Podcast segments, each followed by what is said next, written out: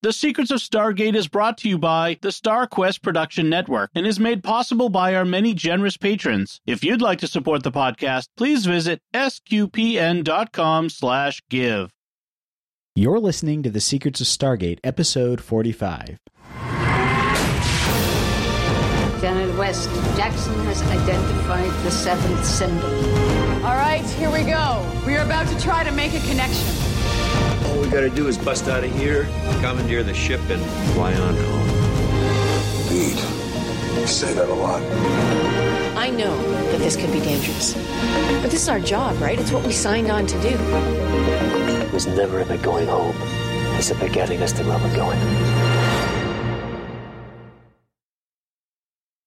Hi, I'm Jack Barazzini, and you're listening to The Secrets of Stargate, where we talk about the hidden meanings and deeper layers found in the Stargate movies, TV series, and more.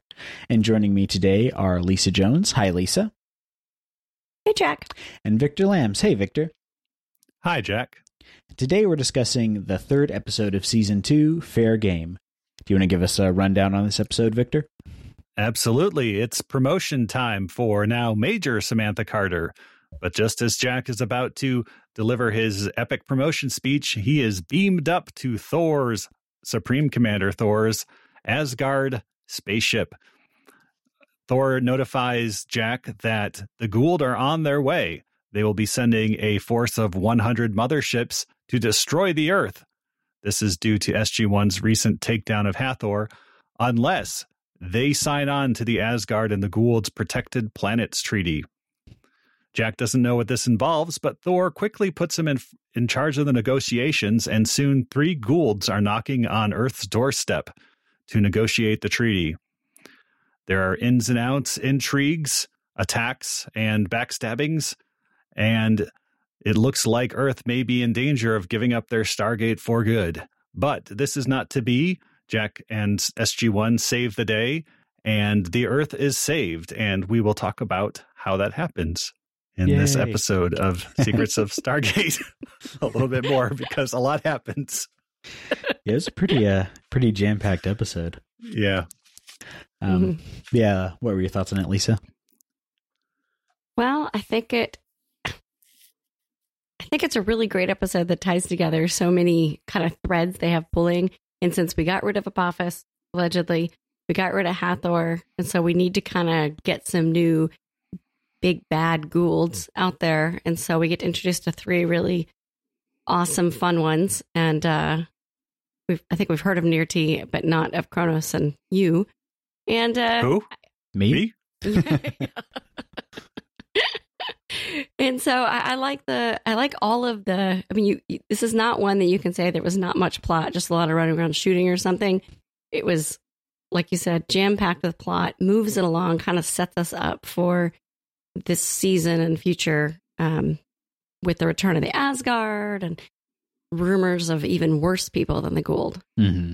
which we do get to meet. Nice. I'm excited that that's actually a a thread that gets paid off. Because that's kind of Mhm. that's one of those things where shows will often drop something like that, kind of like the uh there's like the worm things from um early next generation that they never really went anywhere with and they just turned it into the Borg. But it's nice to see something like that actually get played out and paid off. Yeah, not like the Furlings. Yeah, exactly. Yeah. what about you, Victor? Well, I'm furling that this is a great episode.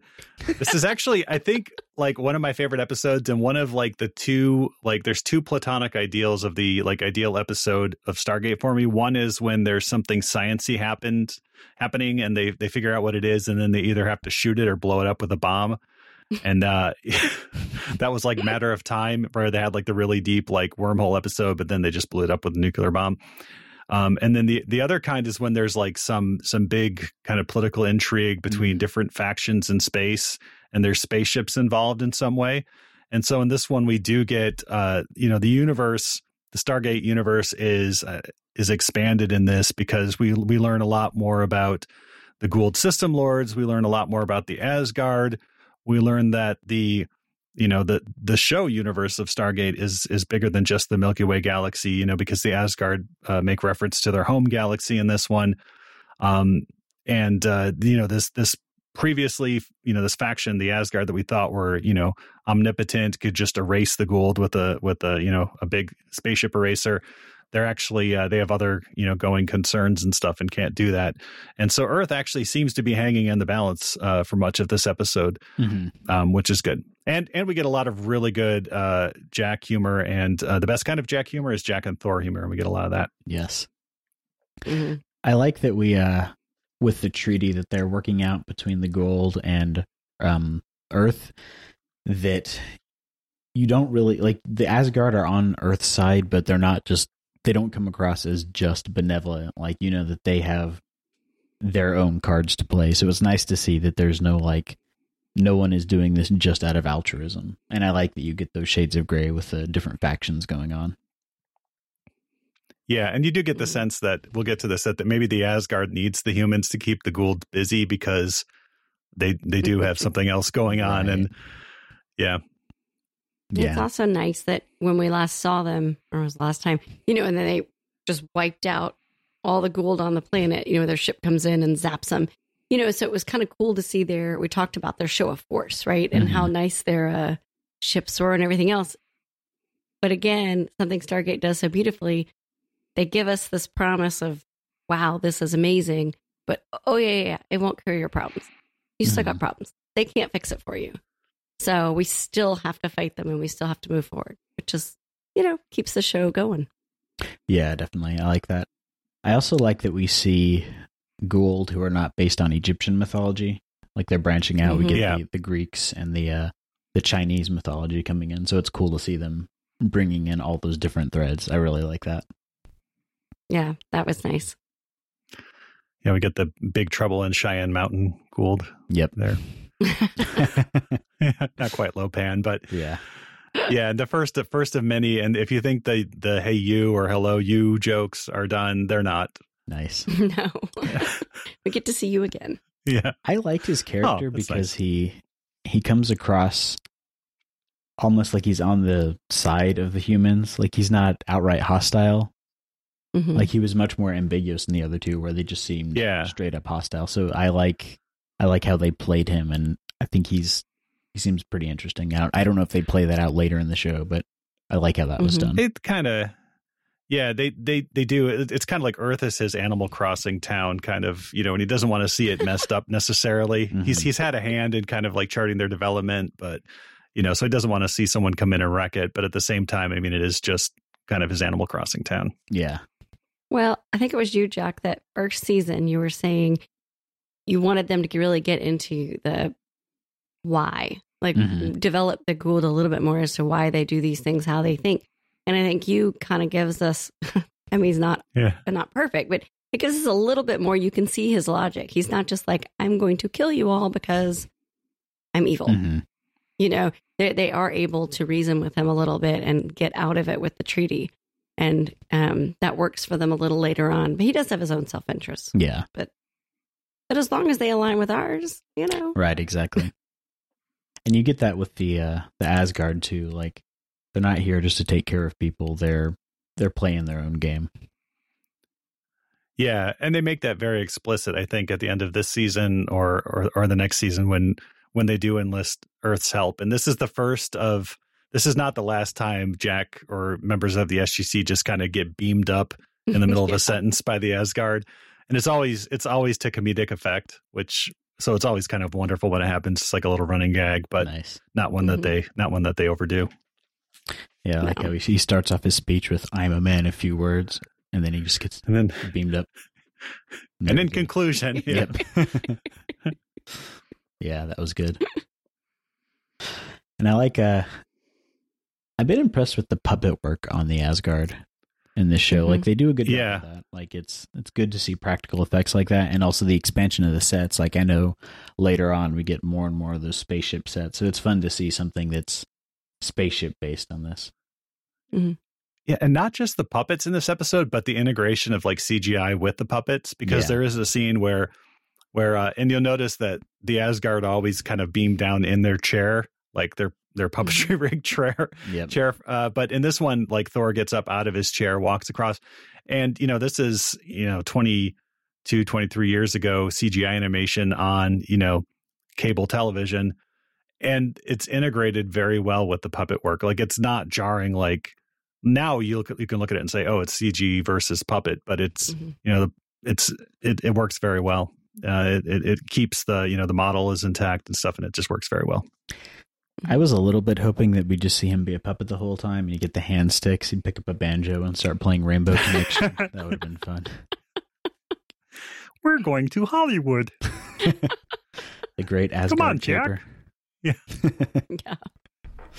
Yeah, but th- that was good. And I, like you were saying, I like these political intrigue episodes that Mhm. expand the universe and you get these different factions playing against each other and how you really see that Earth is a small player in this and they're kind of just everyone's punching bag or pawn. And it's kind of the it's kind of like Star Trek flipped on its head where instead of the humans being Yeah. the face of the Federation and the most powerful force who's going out and making first contact, Earth is this planet who's getting used by everyone else.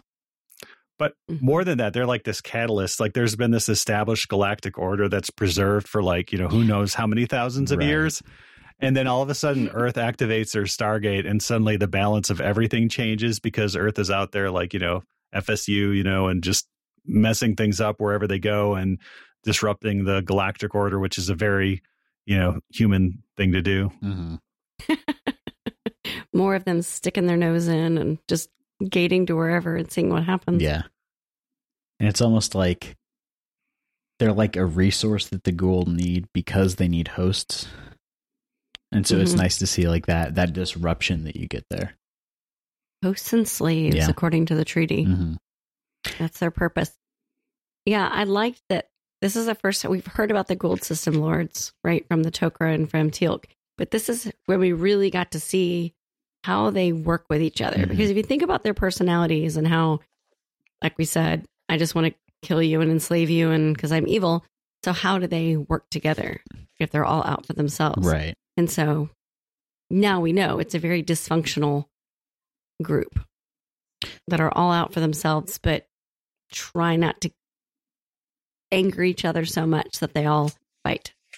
Right. They have that delicate balance where they all want to rebel against each other and take over, but they can't because they know if one of them tries, the other ones will team up on them. And so Mhm. it's just out of the fact that they don't want to get destroyed that they're actually in this alliance, which is very fragile. hmm And and like they said, they're just trying to keep one from becoming all powerful. Mhm. Because if one becomes all powerful, then it it the whole system lords it falls apart. Right. And And considering that they are all lying, scheming, no good for nothing, slimy, overdressed style mongers. Nice. And yet Jack wasn't finished. I I love how he's interrupted in that. And he's like, and I wasn't finished. Yeah. I'd like to know what the rest of that uh that tirade was. That'd be good to hear. hmm Just keep it going. I want to get that on a mug too. That'd be that'd be good merch Yeah. for us. Um, yeah, Jack, like Richard Dean Anderson, and like you- this is a Robert C. Cooper written episode. Mm. And like Jack has seemed like in the past few episodes, he seemed kind of like, you know, cataton not catatonic, but you know, like subdued. Yeah. And this like like Jack is just like the epitome of Jackness. He's just like firing on all cylinders, Mhm. especially like his scenes with with Thor, you know, where Thor is being very cagey about what the humans should do. You know, and Jack's trying to like, you know, give me a sign here type thing. Yeah. Uh, I thought that was very well done. It's also funny that Thor, who's met Jack several times at this point and knows his personality, I would assume somewhat still chooses him to be the representative for Earth in these negotiations, knowing what uh, loose cannon he can be with his mouth. He's yeah, really the only, or I mean, he's the only one he's really True. yeah. met.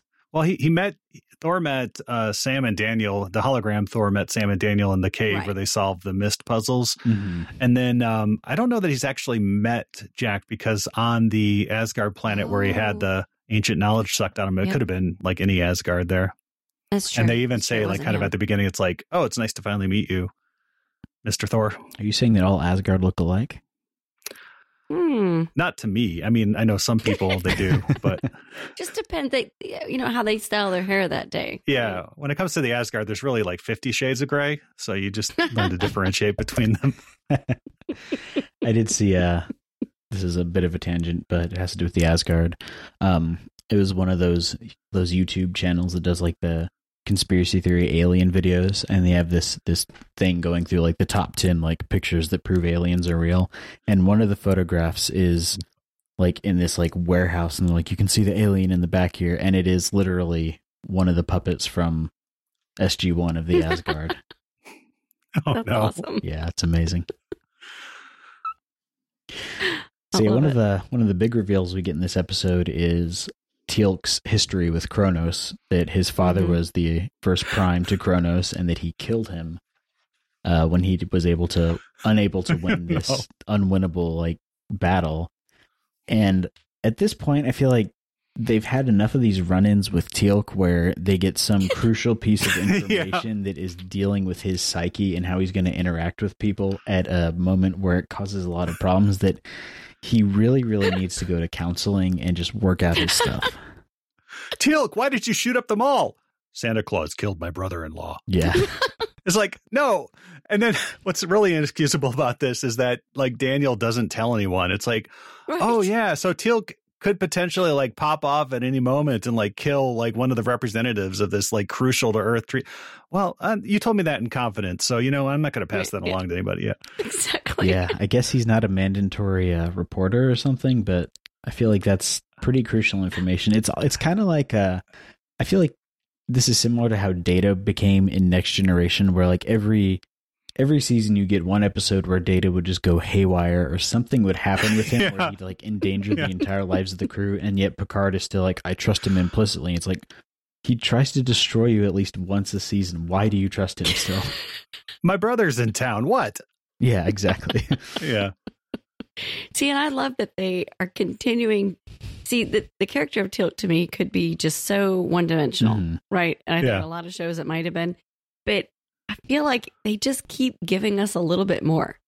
They, they could have just played it off as I was first prime, we fought with Cronus, I don't like him, Mhm. right? Yeah. But then he gives this whole because Cronus killed his father, who was his first prime. He decided they had to flee to Chulak, and then he decided to be the best, toughest, strongest Jaffa ever, so that he could go into service as first prime for Cronus' evil enemy. And I don't know. I it's like yeah, they just they just Yeah. keep giving us a Yeah. little bit more rather than just being like, yeah, we fought him, That is which I feel like is like first season Teal'c. Yeah, right? that is true, and I actually have to backtrack some of that because Teal'c didn't actually do anything wrong in this.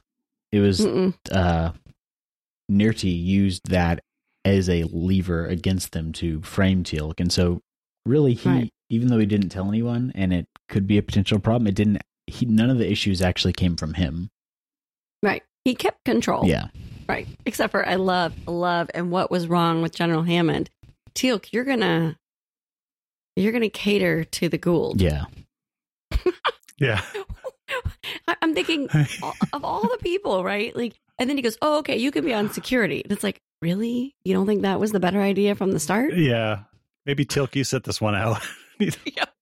I feel like that's a That maybe conflict he of interest. issues? Yeah, yeah. Here's a ticket to Florida. Go go see Disney World. You like it. Whereas then we wouldn't get Daniel's awesome line, right? I will see to the petty needs. Yeah. I mean, I really feel like that would be the job of some like airmen or something, just to take care of all that. You don't need your top people bringing them water bottles and stuff. But only Daniel's going to know like what would appeal to a god and like what would be reasonable, to, you know, like Yeah, like from a myth from mythology perspective. And Ambrosia. um uh, yeah. yeah, and it's just like marshmallows and jello, right? So uh, what? This is ambrosia. No, they uh and so they they have to agree to give up all their weapons and uh we get we get the scene of Chekhov's Goa'uld healing device being no no no no no that's not a weapon you keep that over here right. you know so you're like okay so that's going to come back in at some point which it does oh, you mean the cherry and then- Danish? Yeah. Jerry Danish. but um and then and then you get scenes like when the Goa'uld are finally arriving, you get like the move, move, move through the corridor scenes, and like all the guards are carrying guns. And Yeah, so like our our nine year old was like, wait, they're carrying guns, and I was like, well, Mhm. maybe they're like emergency evacuating the base because they didn't have three days notice that these people would be showing up. I don't know. It's just I think they used like stock footage from another episode of like Yeah. soldiers running through the base with guns. Yeah. It's a little They disorienting. Yeah. But then, okay, so maybe I missed it. So then at the end, when Nirrti grabs the gun, why was there a gun? Because They when Jack get the turns the tables on them, he says, Okay. "Here's another rule that I haven't broken yet," Okay, and the okay, soldiers come in with that. guns. Yeah, Yeah. I was like, I was I was emptying the dishwasher. Yeah, because they come in to arrest them, and so I guess they had some guns They went in, and got the guns. in their back pocket, Yeah. so to speak. I do like how I know we talked about um the episode with the Reetou where that doesn't really go anywhere. I like that that is incorporated into this where they talk about the Reetou being an enemy and they talk about how when Nirrti uses her invisibility device that's kind of to fight against the Reetou. And so it Mhm. kind of you can kind of headcanon that maybe Nirrti dealt with the Reetou and that's why you don't see them later on because they're just on that one planet. yeah. We we do Yeah. know that Nirrti does capture people and like ex- or beings and experiment on them and stuff. Mhm. So it's possible that she like captured a few and then like Mhm. laid waste to the rest. Yeah, she was successful in her experiment. Yeah, yeah. I do also like. Um, so we get that that whole the whole twist at the end is that she she used her invisibility device to frame Cronus and Teal'c getting into that fight. Um, I like how as soon as they accuse her of that, she immediately turns it on just to Yeah. prove them right. It's like, why don't you just not do that, and that's going to help your case a little bit. oh, I didn't. Yeah, I have to run to the bathroom, and if I don't come back, uh, it means I'm still in the bathroom. yeah. Because the be- the much. best way to show you're not uh, guilty is when someone accuses you of lying to stand up and angrily yell at them. Yeah. Well, I mean, she she is a, a Goa'uld, and True. and that's kind of their their thing. But I do like that's how they immediately grab the um, I forget what they're called now, the the anti Reetou like rods or whatever they're called, hmm and they like turn them on her and stuff. But I do like how when she's invisible and she's holding the weapon and she put the uh, the rifle and she puts the rifle down, the rifle is no longer invisible. That was how it worked, right? I mean, if she's no longer touching it, it would become visible again. So Yeah, Yeah, in theory. And I like the way the background kind of moved a little bit. So even though you couldn't see her, you could kind of figure out where she was supposed to be. yeah. She's got the uh, the predator uh, thing going on. Yeah, that was a nice little touch. Yeah, I liked that. I like how the uh, the device, the anti Reetou devices are kind of like a flashlight. You just shine it, it's and you get the get the different spots. That was cool. Mm-hmm. And I do like how they reuse that prop several different times for different kind of devices. They just flip it over and put different things on it. So it's always Yeah. fun to see. Just add things. Yeah. I, I have to say, I loved her outfit. I felt like all the beating and that you just got the heft of it. And I thought that was after what we've seen with Hathor and Emancipation, and you know, some of the way they dressed some of the women. I loved her gown. I thought that was very nice, very well Mm. done. all the gowns look pretty good, like Yu's and Cronus is also. I mean, it, they. But it's just sheepskin. yeah yeah and you're right they did a good job like making sure it wasn't all like oh here's like you know the denizens of king tut's tomb back again it was Mhm. you know Yeah. different yeah Diver- diversifying. Right. yeah and the ghouls aren't all like roar kill the humans they all you know have some like reasoning and you know savvy behind them and Mhm. Yeah. I was kind of sad that we never saw any. Well, I guess they came through the Stargate, so scratch that. But I was thinking we never saw like any sort of standoff between their ships and the Asgard, but I guess they never actually got to Earth. So True. What'd you think of that? Uh, and this is the first time we've seen the interior of the Asgard ship, right? Mm-hmm. yeah, I thought it was it's cool. I like uh, I like seeing more of the different spaceships, and I know we get more of that later on, like with the Daedalus and all that. So I'm excited. We'll see a lot, yeah Yeah, a lot more Asgard later too. I, I like their beaming technology too. When they like beam someone up from Earth, it's not like a transporter beam that's instantaneous. There's like a little like kind of the rainbow, like the rainbow bridge. You know, kind of like it takes a while for like the little energy blip to get up to the to the ship. Takes about as much time as O'Neill can give a speech. Yeah, Yeah. I like that you see it from space. Like you see the ship and then you see the little streak going up. yeah, Yeah. And the little communication device that he said, just uh, put it on your hand and speak. Yeah. I was gonna say I was gonna say maybe those are crystals, but later on we see a lot more crystals, and those aren't them. Yeah. always these like mm, glowy rocks, like flat sided. Yeah, those are like the ancient communication stones that they discover in the Pegasus galaxy. It's this exact same shape. Mhm. So I think it's an Asgard application of the ancient communication stones, which then enable communication between Earth and Destiny and Stargate Universe. Hmm. Um, So that, they- brought all three shows. yeah, yeah, that that it like note that teardrop uh, shape of that communication stone because because it does factor in uh, quite a bit later on in SG One, Atlantis, and Universe. Mhm. Nice. Yeah, I was thinking it was the uh the Asgard Alexa or something. yeah. So just give him that to to chat with him. I kind of expected when um, Thor showed up in the conference room. Kind of, and he just talked to O'Neill. hmm Like, never said, "Yeah, it's me, Thor." Nothing. He's just like looking at O'Neill. They're coming here. You're going to speak. Gotta go. Right. You know. Yeah. And I, I kind of expected O'Neill to turn around and be like, "Could y'all see him? Like, was he?" You know, thinking maybe it was a hologram or something else. But because I think we've seen before where, well, I guess we see after this. hmm one of them goes up, but they're not actually there. They're still where they are. But you know, Yeah. and I do love how like Jack like raises like very like sensible objections at various points, and then like Hammond or whomever will turn to him and say like, "Well, we're trusting the Asgard based on your word." He's like, "Look, look, I just met him." You know, it's it's Just like, the guy. I, look, I have these objections, like very sensible like Yeah. precautions I want to take. And we get the Secretary of Defense there just kind of rolling over to all the Goa'uld's demands. Like they're going to give up the Stargate and not travel anymore. And it's like, you're kind of just throwing everything out. Like, you, you maybe want to talk about that more. Like, you already defeated one of them. You feel like you have some bargaining power. and even almost bigger than that to me, that you agree not to technologically evolve Yeah. To the point where they deem you're a threat. Yeah, Well, hold on a second. Let's think about that.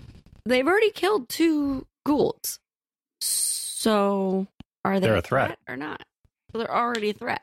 Well, if the system lords determine that they're a threat and have to make a treaty, then wouldn't they already be enough of a threat to violate the treaty? So, I, it it yeah, it doesn't work for me.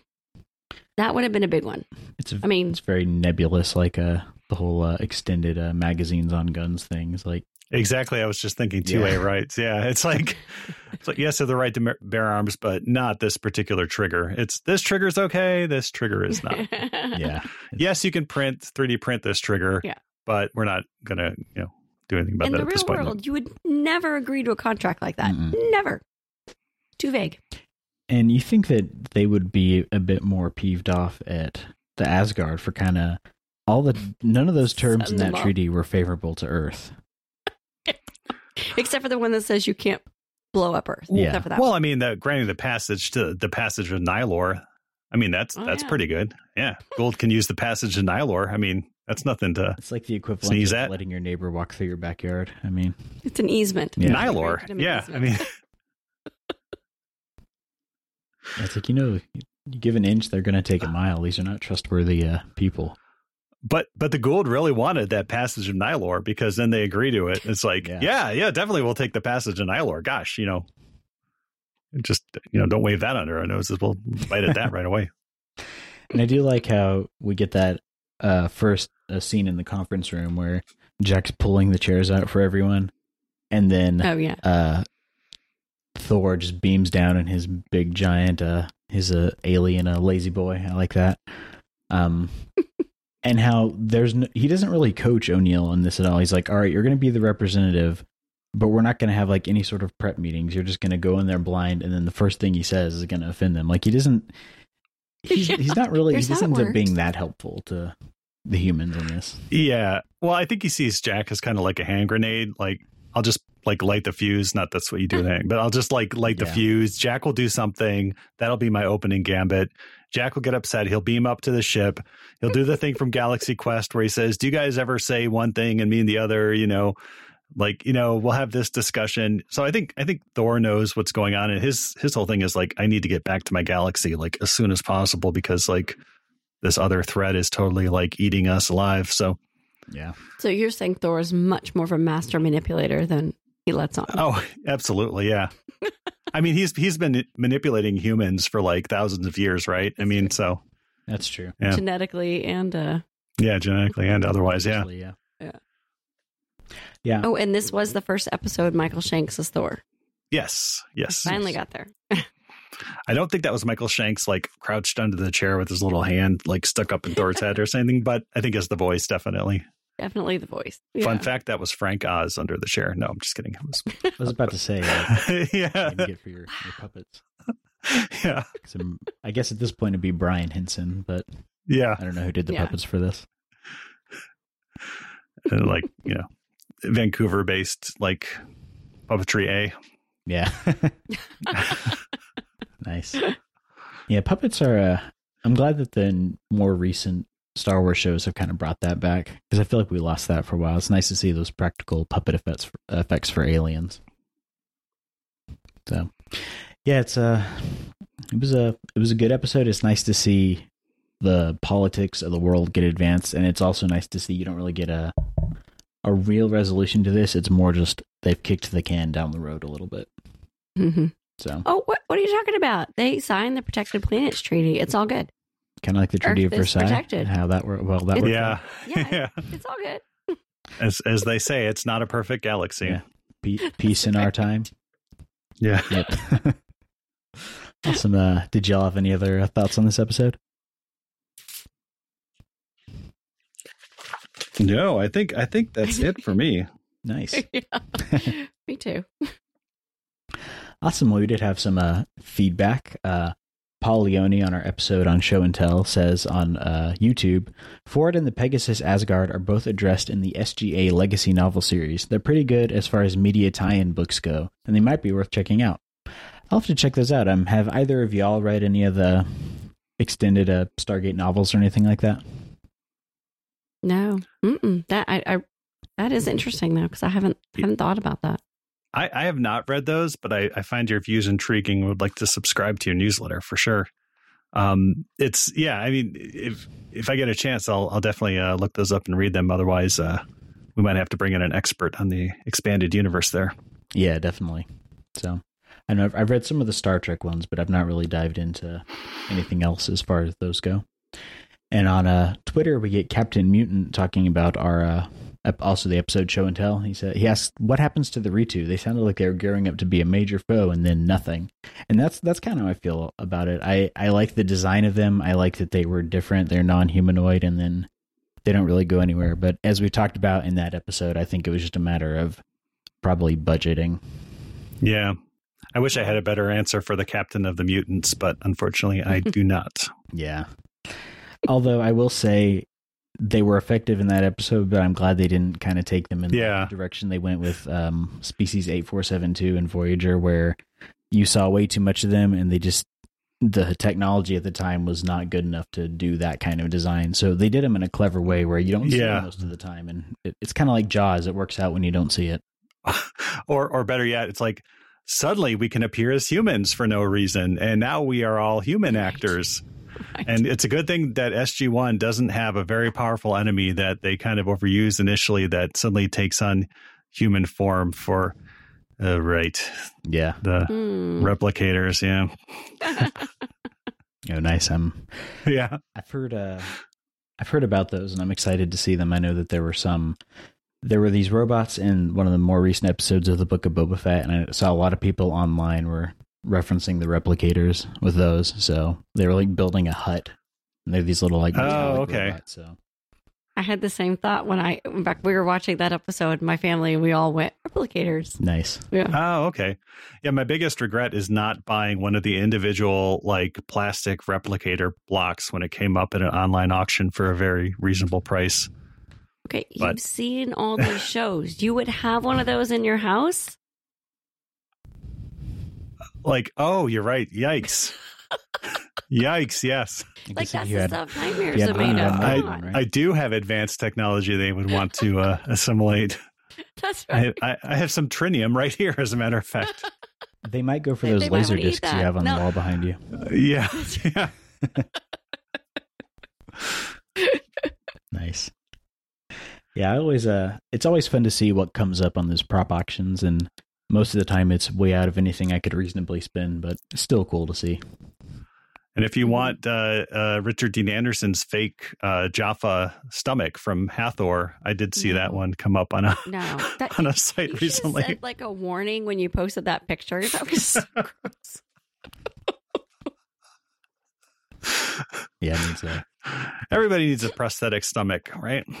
I mean, why not? With a big pile. yeah, You could use it to serve like queso at your parties or something. yeah. or, or if you have a Kuato, it could just be like Quaid. That's a uh, what's that Mars movie uh, that Arnold Schwarzenegger was in? Yeah, Uh, yeah. Total Recall. Total Recall. Yeah. Yeah, yeah. Nice. We can remember it for you wholesale was the uh, was the story, but Nice. awesome. Um, yeah, before we'd like to go, we'd like to thank our patrons who make it possible for us to create the secrets of Stargate, including John Z, Jeff F, Scott S, Danielle H, and Morgan N. Their generous donations at sqpn.com slash give make it possible for us to continue the secrets of Stargate and all the shows at StarQuest. And you can join them by visiting sqpn.com slash give. Be sure to follow the show on Apple Podcasts, Google Play, Stitcher, TuneIn, Spotify, iHeartRadio, or on the SQPN YouTube channel. To find previous episodes of Secret to Stargate and to send feedback, please visit sqpn.com slash stargate. You can email us at stargate at sqpn.com or follow StarQuest on social media at facebook.com slash starquestmedia or on Twitter at sqpn. You can also join the StarQuest fan club mailing list by texting StarQuest to 66866 send StarQuest to 66866. And we'll be back next time when we'll be discussing the next episode of SG1 Legacy. Until then, Lisa Jones, thank you for thank you for joining me and sharing the secrets of Stargate.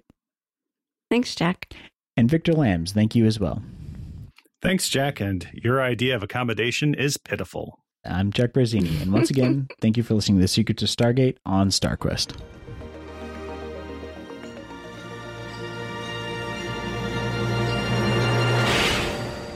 Anyway, I'm sorry, but that just happens to be how I feel about it.